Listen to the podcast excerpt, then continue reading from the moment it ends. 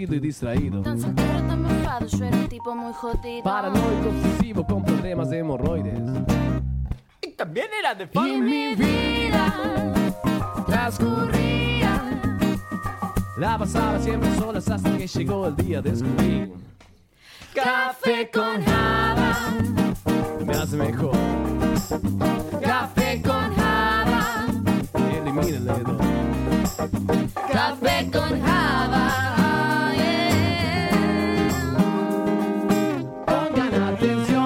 Podcasts del.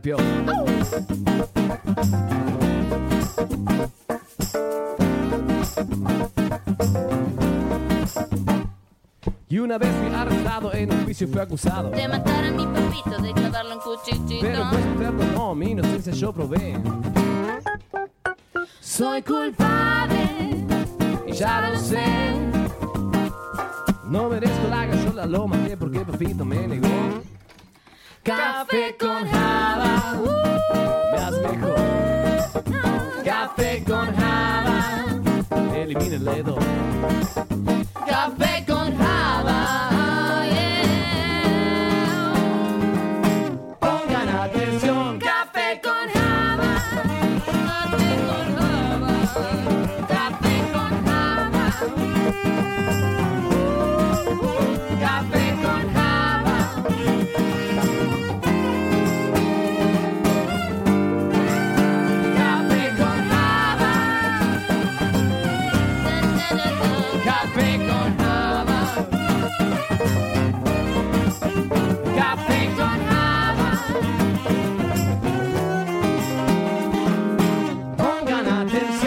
Atención. Estos podcasts del piola.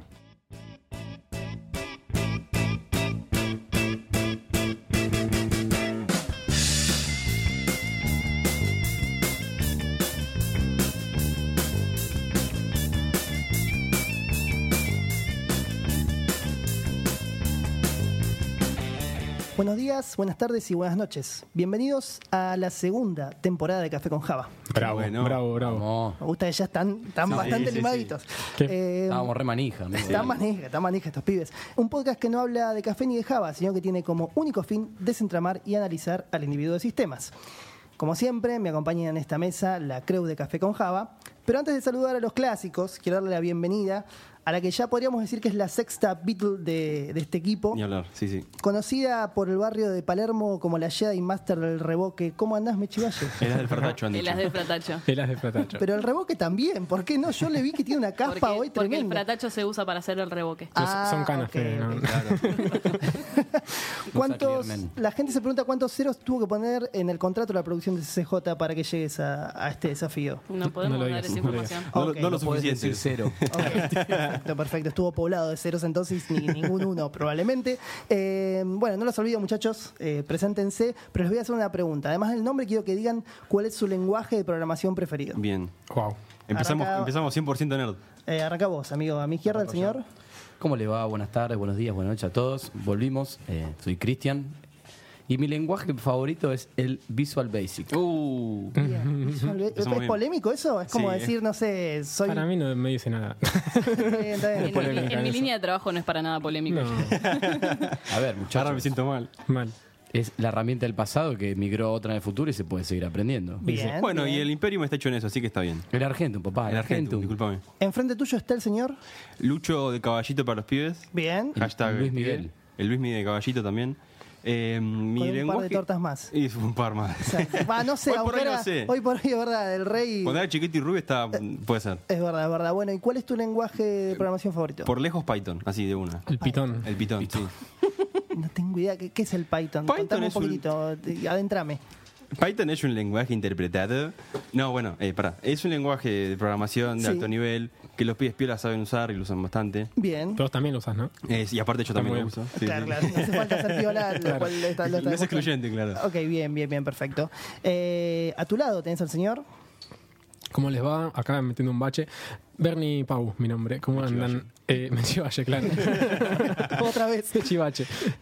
Los chistes de la segunda temporada vienen con todo. ¿no? Sí, Claro, sí, sí, estamos sí, afiladísimos. están Nos muy tomamos afilados. tres meses para pensarlos todos. Eh, y diré que mi lenguaje de programación favorito es. C, sí, yo creo que C es lo más lindo. Mm, ese sí es polémico. ese es polémico. Perdóname, Ese es ese sí es polémico. Le da de comer a, a tu Linux. El Linux es el, ah, luchito. Anda a la cancha, aviso, lo dije. La sí, cancha, aviso, Con él claro. aprendí todo lo que sé hoy, imagínate. Así Todo lo que sé. Sí. Justo. Estamos con los chistes No, no, está tremendo, está, No, está no, muy estamos full. Yo fuerte. editaría esto. todo esto después. Sí, cortalo. Empecemos ahora, así que, chicos. Lo único que voy a aclarar es que si la voz de mi amigo personal, el señor Christian Breyman, no se escucha muy bien, tengan en cuenta que cuando se está grabando esto se, está, se acaba de jugar el clásico Boca River. Sí, señor. Ganó River. El señor se gritó los goles, me imagino, Ah, fuertemente. porque es de River, Cristian. Sí, ¿no? claro. Sí, sí, no Dejé se la- nota. No De- dejé la vida en los goles. muchachos. Dejé la vida. Así que no tengo muy buena voz. Está, de muy bien. Sepan eh, eh, comprender la pasión eh, siempre es importante en el individuo de sistemas. Si no escuchan la primera temporada y sabrán que hay un episodio dedicado a eso. Hecha la presentación inicial, vamos a surfial esta surfiel, Surfial, esta bien. podcasteril. Esto es Café con Java, episodio 1, temporada número 2.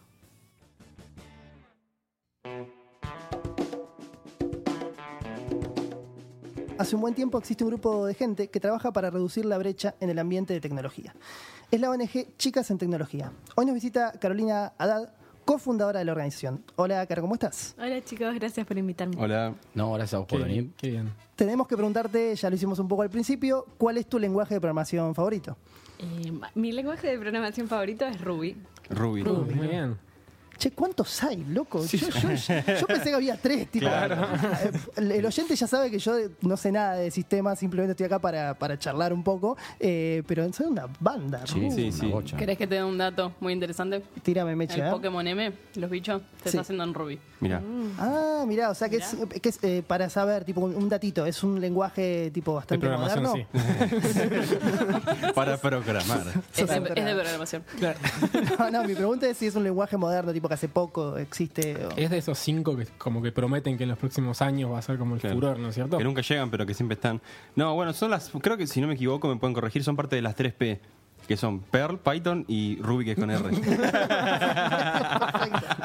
Eso lo bien de la gente de sistemas. Eso ¿no? lo dice la gente. No, pero son cosas parecidas. Bien, bien, bien, perfecto. Bueno, Caro, ¿nos puedes contar un poco cómo nace Chicas en Tecnología?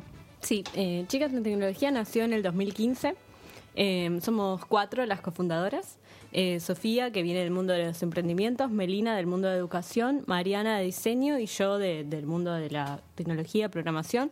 Eh, y nos juntamos porque todas en nuestras áreas veíamos el mismo problema, que es que las chicas no estábamos accediendo a carreras de sistemas y nos juntamos para, para hacer algo para cambiarlo. Bien. eh, y Buena mezcla igual de cosas, ¿no? Sí. claro, está Porque vienen bueno. como de diferentes lugares. Es un gran equipo completo. Sí, Sí, eso sí, es sí. algo que yo creo que es uno de los valores más importantes de Chicas en Tecnología, porque claramente, digamos, es un problema que, que vemos en, en- en todos los aspectos de, de- de nuestra vida, digamos, y entonces tiene que, que encararse desde diferentes lugares. O sea, una cosa es lo que pasa en las escuelas, o lo que pasa en las universidades, en los trabajos. Eso te iba a decir, porque claro, si bien son de grupos bastante separados y que quizás no tienen mucho en común, la problemática quizás es la misma. Exacto. Sí, todas de, nues- de nuestras áreas veíamos y nos, digamos, nos influía eh, la problemática de alguna manera y por eso todas aportamos desde nuestro lugar para, para hacer una solución eh, global. Eh, ¿De qué se trata y qué alcance tiene el trabajo que hace Chicas eh, en Tecnología como organización formadora de mujeres en tecnologías? Eh, bueno, lo que hicimos fue detectar primero en qué parte del problema queríamos in- incidir, porque podríamos hacerlo desde, desde que nacemos en realidad, nos están aplicando un género, eh, desde los juguetes que nos dan hasta los estereotipos sobre qué cosas podem- podemos o no podemos hacer los varones y las mujeres o qué nos debería gustar. Eh, y, o sea, se puede agarrar desde muchos ambientes eh, el, el mundo de, de- de la tecnología y el género. Nosotras decidimos en ese momento focalizarnos en el momento de la secundaria, porque nos parece un momento como fundacional en el que nos estamos pensando quiénes queremos ser, qué queremos hacer. Un momento pivot, ¿no? Donde tenés que decidir de qué vas a hacer en el resto de tu vida. Sí, Ahí. Sí, que también esa edad es claramente como dijiste vos, forma quizás tu personalidad acá el resto de tu vida. Y además es una edad bastante forra para mí, porque Sí. te dicen, estás, estás tipo 17, 18 años, saliendo de la secundaria y te dicen, bueno, toma la decisión que va a marcar toda tu vida. Fuck. Claro. O sea, Y si no tipo, no, Y- sé, y si no la tomás, te voy a juzgar. Claro, exactamente. Y si cambias tres veces de carrera, te voy a jugar tres veces. o Y sea, pero lo peor es que en el secundario ya vas con 12, 13 años directamente a una carrera enfocada, de que ya estás capaz dos o Sí, tres es años en la secundaria y después no cambiás y quizás no es siempre lo que te gustó. Claro, bueno, esto ya, perdón, Caro, esto lo hemos hablado bastante en el podcast, quizás eh, en episodios anteriores. en episodios anteriores, que justo acá, por lo menos la mitad de la mesa, hasta donde recuerdo, eh, somos todos de un técnico y que a esa edad, con 11, como decís vos, Cris, 11, 12, 13 años, uno quizás va porque te meten ahí, Exacto. no porque te gusta. Bueno, yo fui a, a un bachiller. Ah, eh, y por eso, o sea, no. ¿Te hubiese no- gustado ser un técnico cuando eras una adolescente? Viéndolo desde ahora, sí, me re hubiera gustado, pero en ese momento creo que ni era una opción para mí. Bueno, Claro. creo, creo que nos pasa mucho eso. Tiene que ver con todo esto, ¿no? Que no haya sido una opción en ese momento Tal cual. técnico. No, yo entiendo capaz que tus viejos en ese momento toman una decisión por vos porque no se leen algo que te gusta, no sé, a cierta cuestión, y dicen, bueno, capaz más un técnico o más un, un bachiller. Bueno, hoy en día existen muchas más especializaciones en la secundaria que de las que existían en mi época, que yo soy más me parece. Tampoco sos tan grande, Fede, no te tires abajo. Eh, pero, mm, ¿cómo se llama esto? Pero sí es real que para mí es como un poco fuerte, tenés 17, 18 años, estás un poco aprendiendo la vida, tus primeras experiencias con respecto a un montón de cosas, y de golpe tenés que tomar una decisión que socialmente está vista como que te marca demasiado. Eh, bueno, entonces vos nos contabas, Caro, eligieron esto capaz un poco por todas estas cosas que estamos comentando, eh, y entonces que son chicas entre qué edad y qué edad más o menos con las que en edad secundaria y lo que hacemos es, eh, iniciamos con un programa principal para, para cambiar estos estereotipos y que las chicas puedan conocer de qué se trata programar y para mí que es lo más interesante de la programación, que es una herramienta que te puede servir para influir en cualquier aspecto de tu vida, eh, para resolver los problemas que sean importantes para vos. Entonces queríamos mostrarles a las chicas que pueden hacer esto, ellas eligen una problemática en su barrio, en su escuela, en su comunidad y aprenden a programar un prototipo de aplicación que ayude a resolverlo.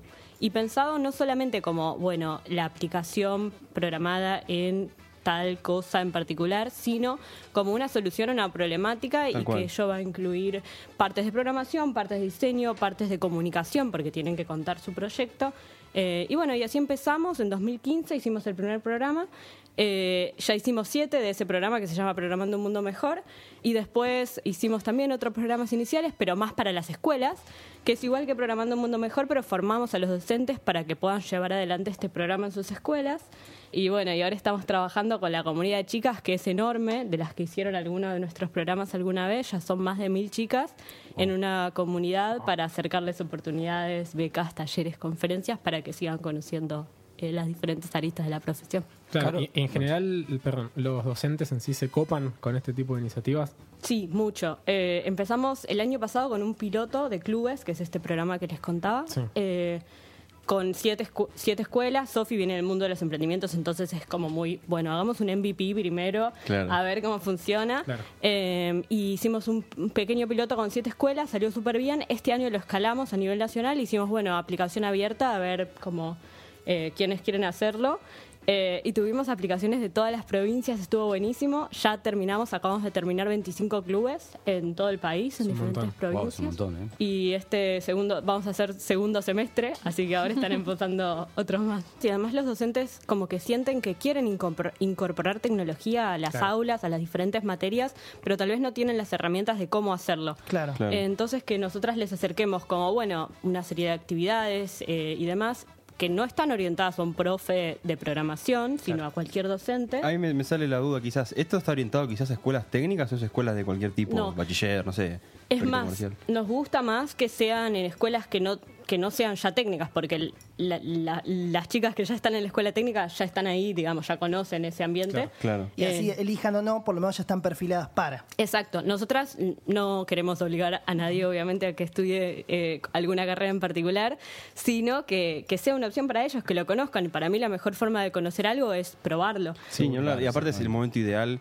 que uno tiene el tiempo, digamos, en la escuela, es el momento ideal para decir, bueno, como una, ¿cómo se dice esto? Un sandbox en español, eh, caja de arena, para que jueguen, que prueben, que se equivoquen. Claro. A mí se me ocurre algo, preguntarte, Caro, vos me imagino que además de chicas en tecnología, porque estuve un poco chusmeándote en LinkedIn, trabajás, digamos, eh, para, para una empresa o para varias, para varios proyectos. ¿Cómo es esto de justamente formar una ONG con una una eh, Carga. Sí, sí, no solo una carga horaria, sino además una lucha bastante interesante, digamos, y, y que me imagino que también las toca a todos ustedes de manera personal, entonces por eso están tan involucradas y a la par no tener tu vida laboral, a la par eh, tener tu vida personal, eh, es como que me imagino que debe ser complejo, ¿no? Como eh, hacer que tu agenda todo dé con horarios como para todo esto, porque me dijiste cuánto eran 24 escuelas aplicaron o 20, eh, 25 clubes. 25 clubes. tremendo, claro, tipo no, no, no dan los números. Sí, eh, Chicas en Tecnología creció un montón. Como les contaba, empezamos en el 2005 siendo cuatro. En 2015. No, no, ya Pasó un montón de tiempo. No, mentira. 2015 eh, y siendo cuatro, pero hoy ya somos 13 personas. Claro. Algunas personas trabajando full time en la organización, otros part time. Yo, como vos decías, estoy trabajando en otros lugares también, eh, pero, pero estratégicamente de- decidimos como que la organización te- estaba teniendo un alcance en el cual necesitábamos gente trabajando full time ahí. Creció la infraestructura, digamos, no es que son cuatro personas haciendo trabajo Claro. para mil. Claro. ¿Se se fue sumando gente en el proyecto? Sí, de manera... Muchísimos. De hecho, todos, o sea, em, como les contaba, en 2015 cuando arrancamos, éramos nosotras cuatro y era esto, tipo hacer malabares para lograr hacer el primer programa, conseguir los sponsors, comunicar, todas cosas que no todas teníamos experiencia. Claro. Eh, y por suerte tuvimos una genial recepción y pudimos crecer un montón. Eh, y hoy tenemos también un montón de espacios para, para sumarse de forma voluntaria o incluso búsquedas abiertas así part-time para diferentes cosas. Eh, y tenemos una red gigante de mentores que son los que trabajan con las chicas.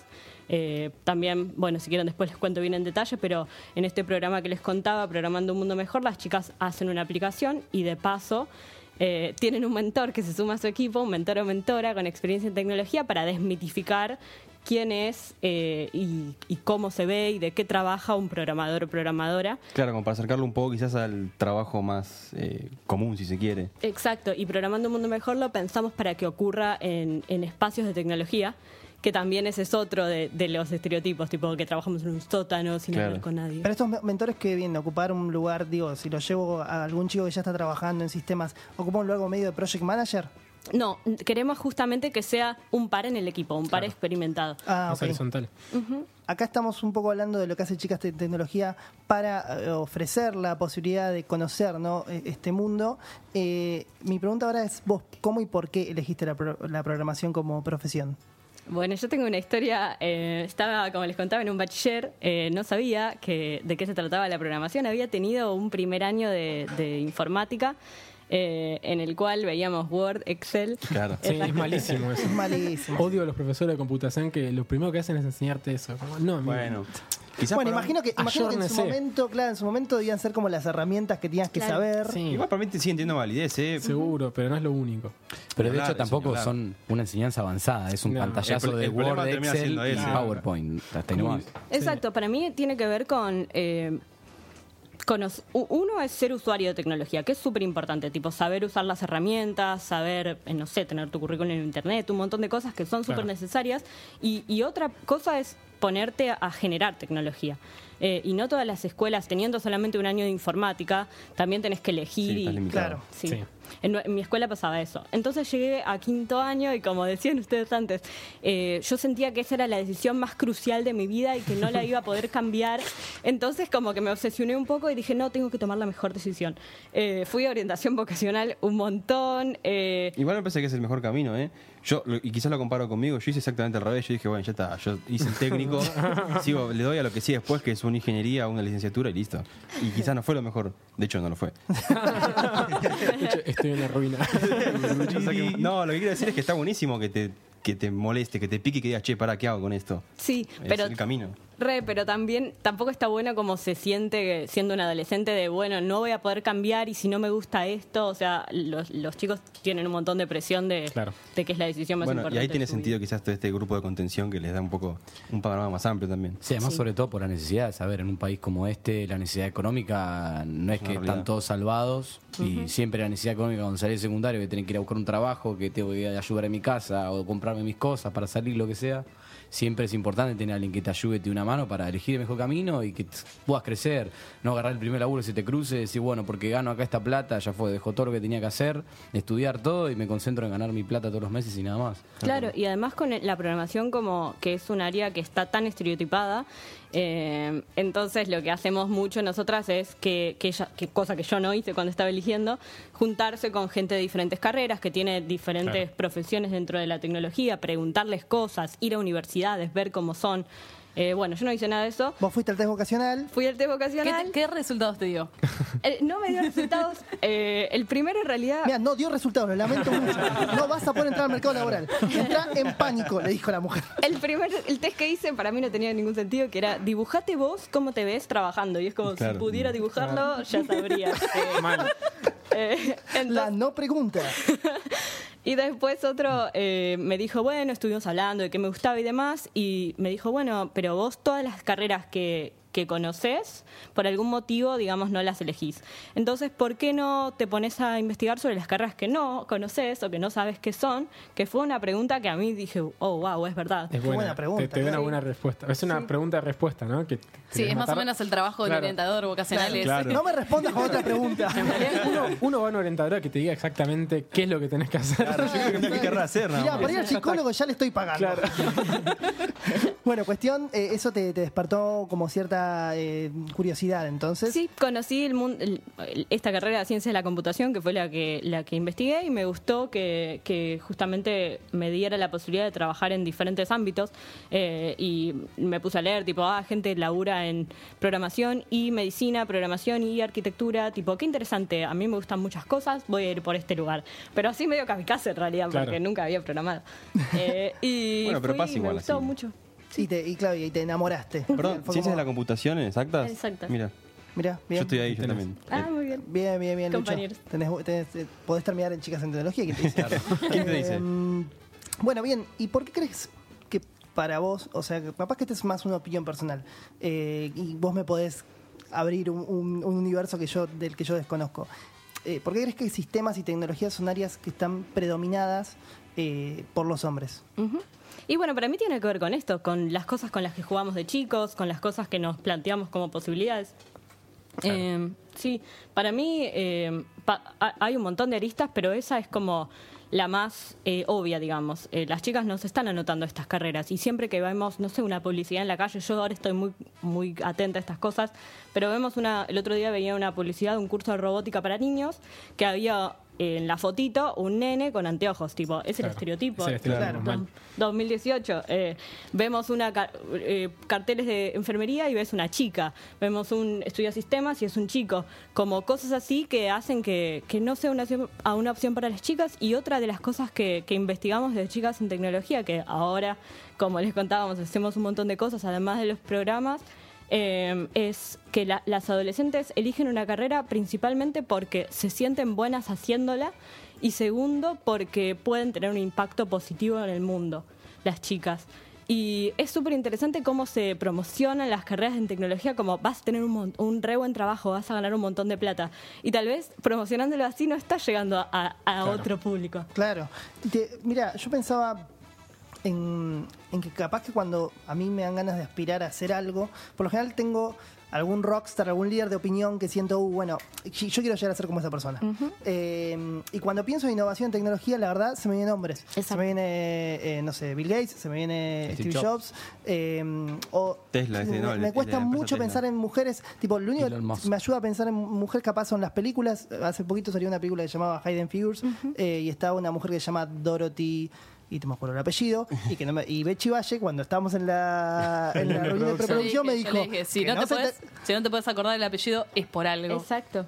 Y hay un montón de mujeres que fueron pioneras en tecnología. de hecho, la sí. primer programadora fue Sí, mujer. Se llama Ada Lovelace. Y, eh, y no los conoce, no los conocemos. Es tal cual como decís. Entonces, digamos, para las chicas es difícil pensar en un role model. Por eso en Chicas en Tecnología, otra de las campañas que tenemos se llama Grandes Mujeres y es justamente visibilizar a las mujeres históricas en tecnología, las que las pioneras, la primera astronauta, como esas, esas cuestiones. Claro. Eh, y también a las mujeres que hoy están trabajando en ciencias y, te- y tecnología, porque hay un montón de mujeres que están haciendo cosas buenísimas.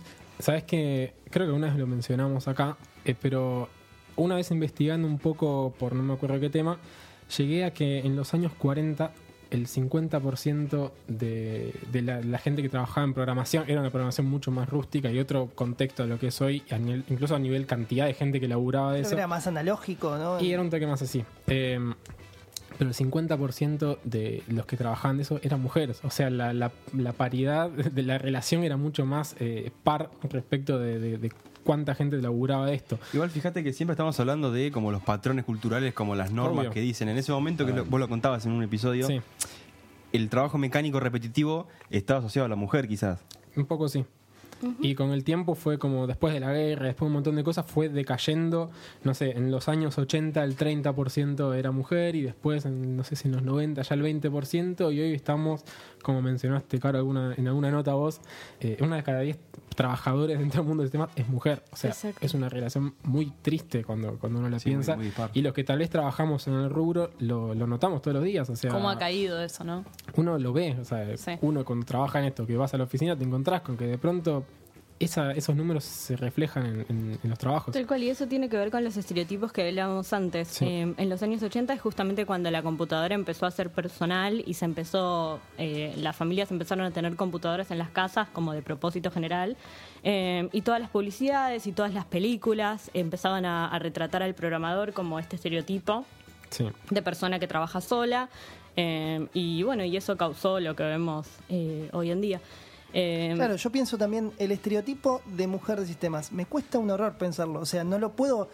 me- es más, en, cuando en nuestra primera temporada, el primer episodio, Claro. hablamos de estereotipos. Y todos los estereotipos de los que hablamos son todos hombres. Exactamente. Nunca. Incluso me parece que el estereotipo de mujer que se tiene dentro del mundo de sistemas es un, tal vez una piba con pocos rasgos femeninos dentro de lo que se conoce como femenino. Tal cual, sí. Es horrible que sea así. Sí, de hecho hubo una, una problemática muy fuerte, un equipo de chicas que fue, no me acuerdo cuál fue el último gran evento que hubo de, de sistemas, eh, no me va a salir ahora el nombre, pero pusieron su stand, se sacaron una foto y cuando la subieron a Twitter les empezaron a decir, oh, son todas, siempre son todas feas.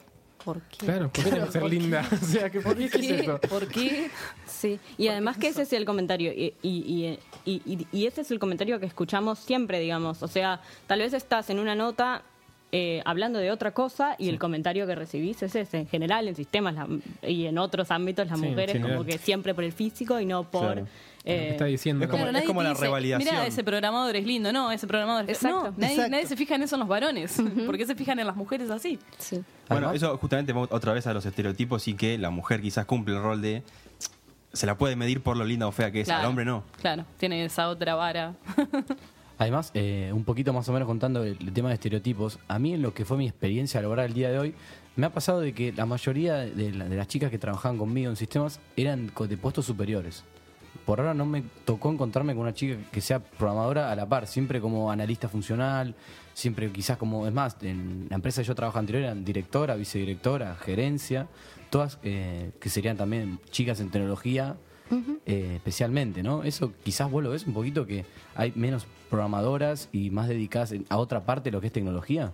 Sí, eso pasa un poco porque, digamos, y dentro de la programación tam- también tenés, no sé, la gente que hace eh, eh, de, de sysadmin o algo así más técnico, más electrónico, hay aún menos chicas. Sí, eh, es cierto. como cuanto más, entre comillas, técnico el trabajo, menos chicas podés encontrar. No conozco ninguna DBA, por ejemplo, Claro. en mi vida. Momento. Muy pocos. Y bueno, entonces eh, lo que pasa para mí es, eh, eh, es eso, eh, que, que, que son profesiones que tienen pocas chicas y que en consecuencia atraen menos chicas también y, y generan como este círculo eh, negativo.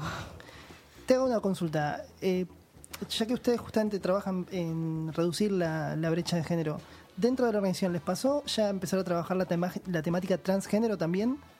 Sí, o sea, nuestros programas eh, ahora estamos usando, eh, en un momento, bueno, o sea, como les decía, no éramos cuatro chicas, tampoco Claro. podíamos estar en todo Claro, en la comunicación y demás.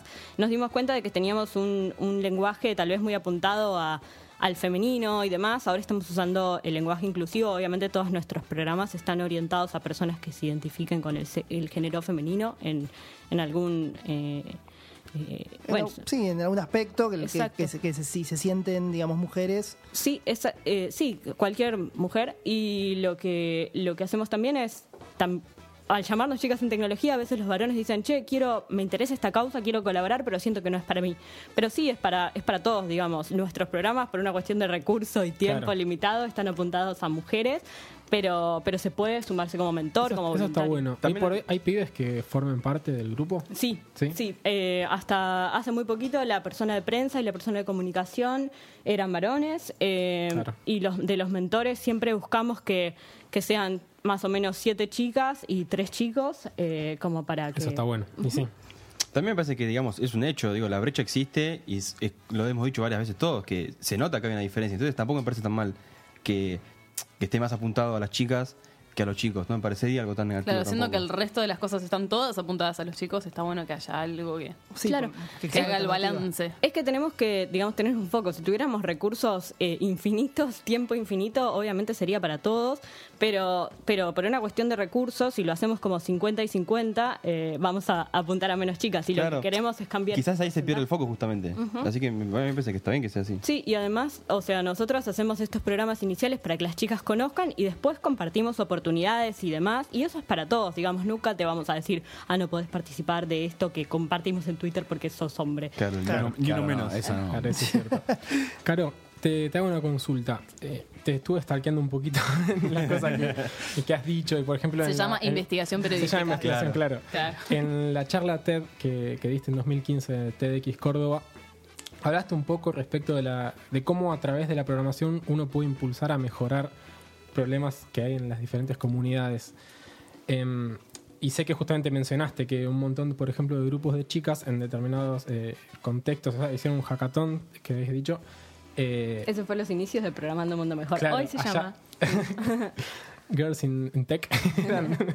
Eh, en ese momento, cuando planteas la idea de que se puede mejorar a través de la programación como una herramienta, primero advirtiendo cuál es la problemática de la comunidad eh, y cómo a través de la programación uno puede encontrar una solución. ¿Crees que al, problema de la brecha de, género que hay hoy por hoy, que es un problema que sufrimos en la comunidad y que sufren sobre todo ustedes las mujeres, porque que es inevitable, eh, ¿Crees que la programación sirve de alguna manera o puede llegar a servir para mejorar esto? Eh, ahora te respondo la pregunta, pero una cosa interesante que se me ocurre mencionar es que, digamos, no es solamente un problema de, de las chicas, No, tenés o- razón. Sí, sí. pero, digamos, un grupo diverso al momento de pensar una solución, porque programar yo lo entiendo como eh, encontrar soluciones a problemas. Cuantas más gentes tengas implicadas, no solo en la resolución del problema, sino en identificar qué problema vas a resolver, eh, vas a tener como mejores productos y vas a identificar mejores problemas para resolver. Claro. Entonces es un problema que en realidad nos afecta a todos. Es cierto. y si nos ponemos a pensar en la tecnología que usamos hoy en día, hay un montón de ejemplos de aplicaciones. Por ejemplo, creo que hoy, si le preguntas a tu asistente de teléfono, como Siri o eh, esos, Ah, ok. Ah, yo, yo pensé que hablaba de las otras empresas, sí. Claro, yo pensé que es personal. Claro, yo me imaginé un call center. eh, bueno, no quería decir nombres, No, no, pero- acá, acá Después le ponemos un pip. Eh, pero bueno, eh, y también, bueno, no sé, Google Fotos, por ejemplo.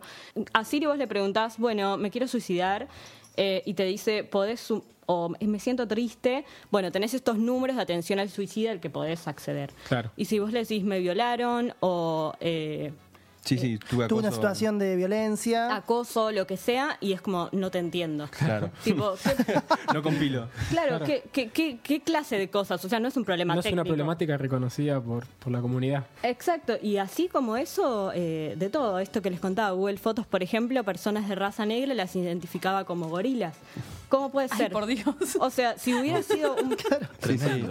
Realmente no les importa nada. Pero imagínate que, o sea, si vos sos el programador de eso, vos vas a probar con los problemas, no sé, haces un brainstorming de, bueno, ¿cuáles son los problemas que pueden tener las personas? Bueno, eh, suicidios, bla, bla, bla. O, bueno, voy a probar este software de reconocimiento facial con mi Claro. cara. Y si solo lo probaron Para hombres blancos. hombres blancos, Claro, eh, es cierto. no es una cuestión de maldad, digamos, es una cuestión de que de falta de, Claro. de, De perspectiva. Detrás de Igual, idea sí, no una había. negligencia bárbara. Detrás de esa idea no había una cabeza que pensase en por ejemplo, la problemática que, que pueden Sí. sufrir todos los días cualquier mujer o Yo persona que- que... se perciba en ese género. Lo que sigo percibiendo desde que estamos hablando es que siempre el problema es el mismo. Es que la gente no, no percibe el problema real. Justamente el tipo que programó no dijo, ah, yo soy un, supremo- un nazi supremo y voy a hacer los blancos porque soy malo. Lo hace porque es la realidad que conoce y la, en la que está inmerso, es que quizás. Es, es un poco esta idea de la falta de empatía, ¿no es cierto? Es como la, la falta de ponerte en el lugar del otro y saber que el otro también le pasan cosas que de las por las cuales en determinado puesto vos deberías velar por eso también. También, pero también falta gente en esos lugares, Sí, en esa toma de decisiones. Exacto. Exacto. O cuando o alguien que diga, che, eh,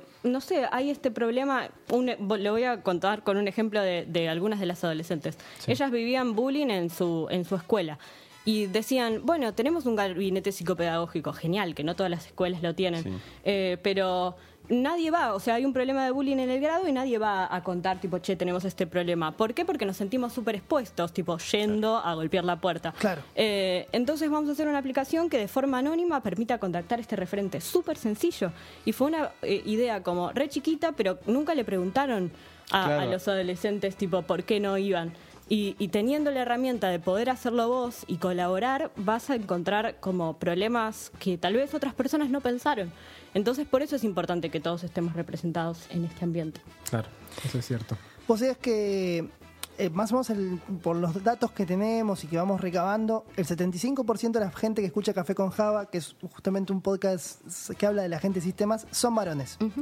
Eh, no es llamativo este dato, ¿no? No, por todo lo que tiene venimos que hablando. Claro, ya a esta altura ya es casi obvio, digamos. Em, ¿De qué manera a vos te parece que justamente los, nosotros los hombres podemos acompañar este proceso de cambio y eh, no solo para que se siga concretando, sino además para que crezca? Bueno, primero, como voy a decir cosas que son medio, tal vez eh, lo primero va a ser medio obvio, como dándose cuenta de que esto es un problema Eh, y diciendo tipo, ¿qué pasa en esta entrevista? No sé, dependiendo del rol en el que estemos, no sé, pero si tenemos que cubrir un puesto y solamente entrevistamos hombres para este puesto, ¿qué pasa? O sea, estamos buscando, hicimos un esfuerzo para que salir a buscar como más currículums para, para que otras personas también participen de este proceso de selección. Claro. En mi equipo somos todos parecidos, no necesariamente tiene que ser hombres, tipo, eh, todos nos educamos de la misma manera, somos todos del mismo lugar, como pensando en la diversidad eh, y reconociendo esto como un problema. En los consumos digitales que tengo, eh, ¿qué, qué clase de cosas estoy consumiendo? ¿Qué clase de charlas o qué clase de chistes estoy haciendo? Eh, estoy eh, haciendo comentarios, como contábamos antes, eh, sobre, ah, qué linda chica o qué fea chica esta que está, o estoy hablando de, de lo que ella produjo o de lo que ella hace. O sea, como que hay un montón de cosas que tenemos que primero desnaturalizar eh, y después, obviamente, si quieren eh, sumarse a, esta causa, hay un montón de, de oportunidades. O mismo pensaba, tipo, los organizadores de los eventos, ¿no les parece raro tal vez que no haya ninguna chica presentando? Eh, y eso es súper importante también, porque uno, como decíamos antes, o sea, es difícil que queramos ser algo que no veamos. Y si solamente vemos personas iguales presentando y hablando de las mismas cosas. Sí, y eh, con la cual yo no tengo empatía, quizás que digo, yo no tengo nada que ver con el que está ahí. Exacto. Entonces, bueno, eh, siendo atentos a esas cosas y, y colaborando en la medida de lo posible. Tipo, bueno, a ver, me invitaron a dar esta charla que yo ya di 40.000 veces. Eh, no tengo una compañera que tal vez podría dar la misma charla. Le puedo preguntar si quiere eh, hacerlo. Claro. Es cierto. Incluso en el día a día laboral también prestar atención uno desde su lugar, porque a veces no todos tenemos la chance de elegir o determinar quién va a qué lugar, sino uno en el lugar del programador más raso que, que encuentre, no subestimar al, tal vez a la compañera. Eso es tal vez un ejercicio que de lo que puedo llegar a hacer yo. No subestimar a la compañera, eh, saber que, que, que- que esté ahí no, no implica nada. Sí, sí. que tratarla como, como un par, como debería tratar a cualquiera. Eh, incluso tratar de desvincular incluso cualquier tensión sexual que pueda generar el hecho de que haya una mujer rodeada de hombres, porque es lo que se, va a terminar dando. Creo Estamos hablando de que hay una mujer de cada 10 personas, una sola es, eh, Es mujer. Y son nueve chabones. Y yo que- digo, capaz y que... teniendo en y que eso puede que esto- incomodar incluso a la, a la mujer. A eso iba, como, o sea, yo cuando entré a la facultad era la única y de repente todos conocían mi nombre Claro. y era como, oh, Sí. ¿qué pasa? Y, y esto que decíamos, tipo, tal vez las chicas que hoy están en el ambiente, como que sobrevivieron a un montón de cosas que naturalizaron también. Tal cual. Eh, Eso y- te iba a preguntar. ¿Cómo, cómo vos desde tu lugar o la organización eh, responderás desde donde vos te sea más cómodo? ¿Cómo respondés también contra eso? ¿no? Una chica que se ganó su lugar en este status quo. eh, es como que ya está, ya tipo, bueno, listo, yo ya me gané este espacio que tengo. Y de golpe ahora hay todo un mensaje de no, somos todos iguales. No, y, y eso, eso genera rechazo. Yo, yo conozco chicas en sistemas que dicen, no, yo me identifico con esto de, ¿de qué igualdad hablan? Yo ya me gané mi lugar. Es como medio, me imagino que hay capaz a veces Como que minimizan el problema, Claro. quizás. Bueno, pero ahí no sé también, si hay, lo- no sé si lo también hay que deconstruir. Claro, pero por eso. Eso digo. quería decir. Me parece que la palabra que engloba este pedacito es de construcción, es de entender un poco los mecanismos que están y desarmarlos, decir, che, pará. Claro, ¿por qué que las que vengan atrás tuyo no tengan que sufrir lo mismo que sufriste vos. O, o que un montón de cosas que vos tal vez para vos fueron fáciles, como, ah, bueno, sí, a mí me gustó esto y bueno, yo no sé, investigué y lo encontré. Bueno, y todas las que no hicieron ese camino y no lo encontraron, eh, digamos, no pasa por, ah, bueno, vos estás ahí. Eh, y- Sí, como a mí no me pasó, a nadie le pasa. Claro, o sea, es como que todos tengamos las mismas oportunidades de elegir lo que nos gusta. Y, no, y yo trabajo en programación porque es lo que a mí me gusta, pero lo mismo con otras carreras. eh, y, y que los hombres no acceden tal vez porque no se lo plantean como posibilidad. Sí, pero Claro. la verdad es que está muy bueno lo que contás porque eh, me ha pasado de que yo en, la, yo en la escuela técnica, de ser 24, éramos 23 varones. Claro. O Sí, sea, imagínate para todo. la pobre piba estar Una con 20 panchería. Sí, claro. para estar con Sí. 23 monos. Además lo que eso también supone, ¿no es cierto? Muchas veces con esta idea de la, la opresión a través del poder que, que eso implica. A mí, por ejemplo, me dio un toque de, de- de cosita cuando te dijimos a vos, Caro, de venir, porque dije, somos todos chabones. Después dijimos, bueno, la podemos acoplar a... eh, como, como, claro, o sea, porque todavía no teníamos pensado como integrante, o sea, estábamos Yo soy el planteando token, antes... el token Claro, femenino. claro, o sea, es que eh, siempre tuvimos la premisa de necesitamos alguien más porque si no somos un montón de chabones que vos misma, Mechi, lo dijiste. Estas preguntas fueron escritas por chabones. no lo pudimos evitar. Y se nota Sí. O sea, obviamente tratamos de, de- de- de desarmarnos lo más que podemos y de Sí. ponernos del otro lado, porque que- personalmente yo sé que, que nosotros tratamos de laburar sobre esto y tratamos incluso de darle una perspectiva a Café con Java de, de género eh, desde lo que podamos. O sea, estamos en la misma y en alguna manera tenemos somos también parte, parte de somos este parte de la solución problema. y del problema. Es así, o sea, Exactamente. pero para, Sí, es para- un trabajo que uno y tiene que toque de hacer. cosita cuando dijimos somos todos chabones y la vamos a traer también a Caro acá y tal vez ella se pueda llegar a sentir incómoda y es horrible estar en el lugar de Caro sintiéndose incómoda y estar de nuestro lado de Tratando de no hacerlo Claro, exacto. Yo, digamos, como les contaba antes, o sea, hice toda mi carrera, siempre fui Tal cual, una sí. de las únicas, estoy como acostumbrada, pero para mí eh, es eso, como el, este espacio que ustedes acá eh, tienen, eh, ponerse a pensar eso, uh, somos todos chabones. ¿Existe la posibilidad de sumar alguna chica, tal vez? Claro. Que pueda aportar un- eh, un- una pregunta pensada desde de un sí, lugar. de otra perspectiva. Sí, y hasta que eso se naturalice y no sea él la necesidad de tener que traer una mujer. Claro. sino que se dé así. se ve que naturalmente Claro. se, se produzca eso. Porque yo creo que no, no hay nada más lindo que, en serio le digo, de ayudar a, es- a esa pobre chica que estuvo seis años con 24 tipos en un curso, tratar de que de, de a poder aconsejar a demás chicas de, miren, yo pasé esto, pero estaría bueno de que ustedes no lo pasen, de cómo... Sí, de no naturalizar esas es- cosas que, que, bueno, que- en algún momento, digamos, fueron naturales. Bueno, ya hoy en día me parece que socialmente y culturalmente, por lo menos en la Argentina y en gran parte de Occidente, eh, se tiene conciencia de un montón de cosas. Bueno, es Ah, hora para mí de... es súper importante, eh, perdón que interrumpí así tan No, violentamente. Interrumpa, pero tener, tener un modelo a seguir que es un modelo femenino a seguir, porque yo no tuve modelo femenino a Sí. seguir, Sí. y decir, bueno, está esta organización, y son un montón de chicas, y estas chicas son modelos a seguir. Entonces yo miro así para arriba y digo, ah, ahí quiero ir, ¿me entendés? Sí. Entonces está buenísimo que haya un modelo para las para las chicas que, eh, como vos bien decías, que no quizás no conocen, no, no lo toman como una opción. Sí. Bueno, ahora lo tienen. Y eso creo- también creo que tiene mucho que ver que se, que se sume a la era de la comunicación en la cual hay un mensaje, hay un grupo de gente, en este caso de chicas que puedan hacer esto y que tal vez en otras épocas sucedió, pero no tuvieron la masividad o la forma de masificarlo. Claro, no tenían cómo de manera- juntarse. Claro, o sea, tal vez en otra época hubo también un mensaje de este estilo, pero que no llegó a la cantidad de gente que, que puede llegar hoy. Claro, y que y con la que se de la comunicación Exacto. tenemos todo a mano, Creo, básicamente. creo que eso está muy bueno y que, que establece es como de esos nuevos derechos de- de- del nuevo siglo que están buenos que, que se el acceso a la comunicación, Exacto. a la información. perdón. Tal cual, y es una cuestión de esto, de, lo- de los productos que usamos, tipo quiénes los generan, eh, con qué intereses, desde qué lugar, eh, y ahí falta no solamente el tema de género, tenemos un montón de gente que no está eh, generando las cosas que usan toda la población. Entonces ahí es otra cosa para tener en cuenta como quienes están accediendo a, la generación de, tecnología. Es cierto. Bueno amigos, ya escucharon, a deconstruirse.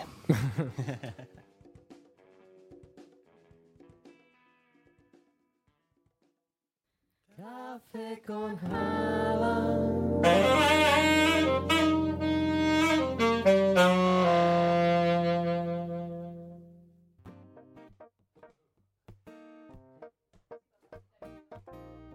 Tercer y último bloque de, estas, de este primer episodio de la segunda temporada de Café con Java. Todavía nos acompaña Caro aquí. Para la persona que escuchó, que le empezó a interesar el tema, ¿cuáles son las redes eh, para contactarse con la gente de Chicas en Tecnología? Bueno, a través de nuestra página web, chicasentecnología.org, eh, y en redes sociales, en Facebook somos Chicas en Tecnología, y en el resto de las redes, Instagram, eh, YouTube, eh, Twitter. y Twitter, somos Chicas en Tech.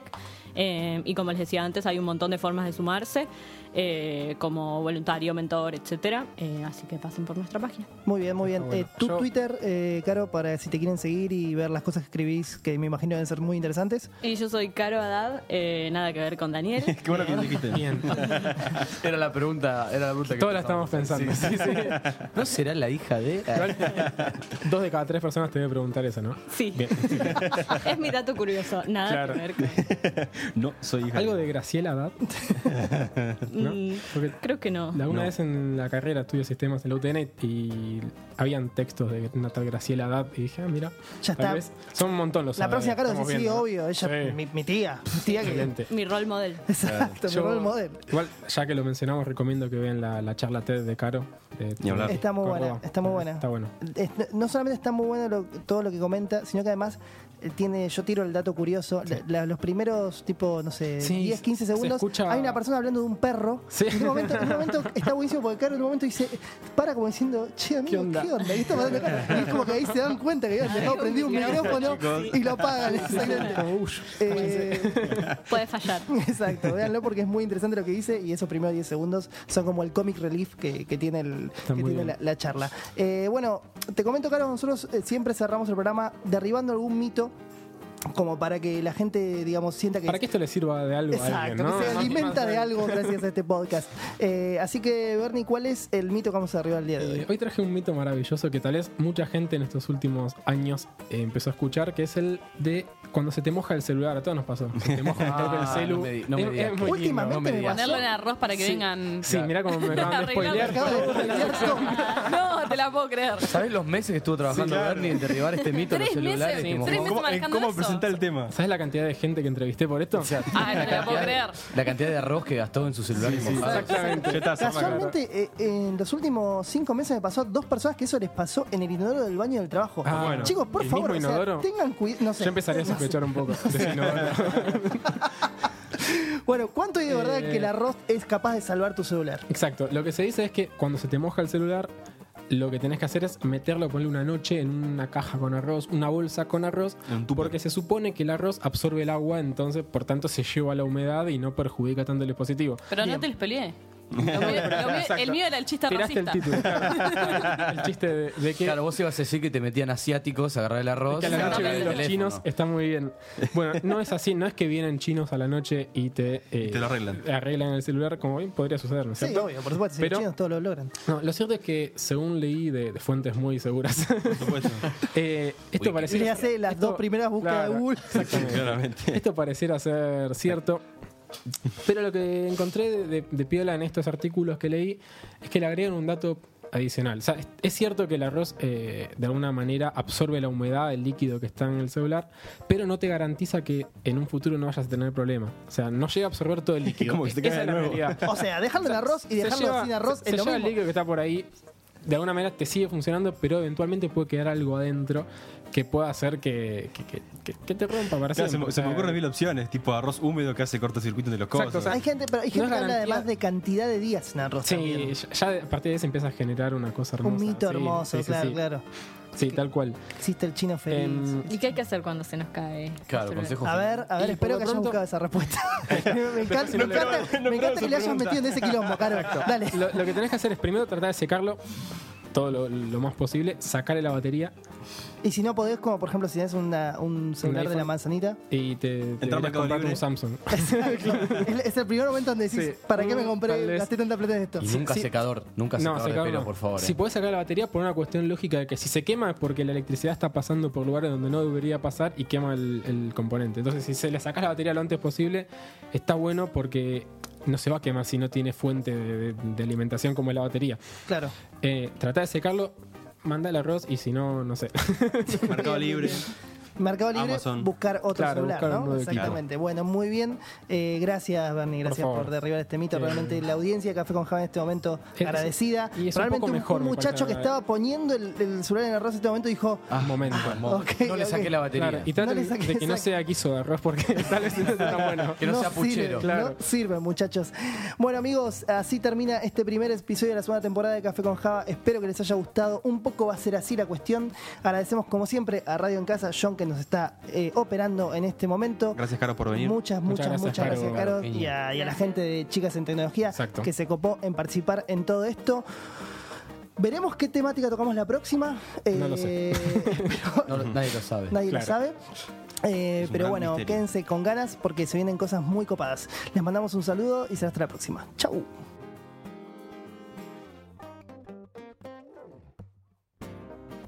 Café con Java está conformado por Mechi Valle, Bernie Pau, Federico Rusconi, Matías Aristimuño, Luciano Puello y Christian Breitman. Si te gusta lo que hacemos, recomendanos. Eso nos ayuda un montón. Y si querés estar al tanto de todas las novedades del universo CCJ, seguinos en nuestras redes sociales. En todas somos arroba café con javapod.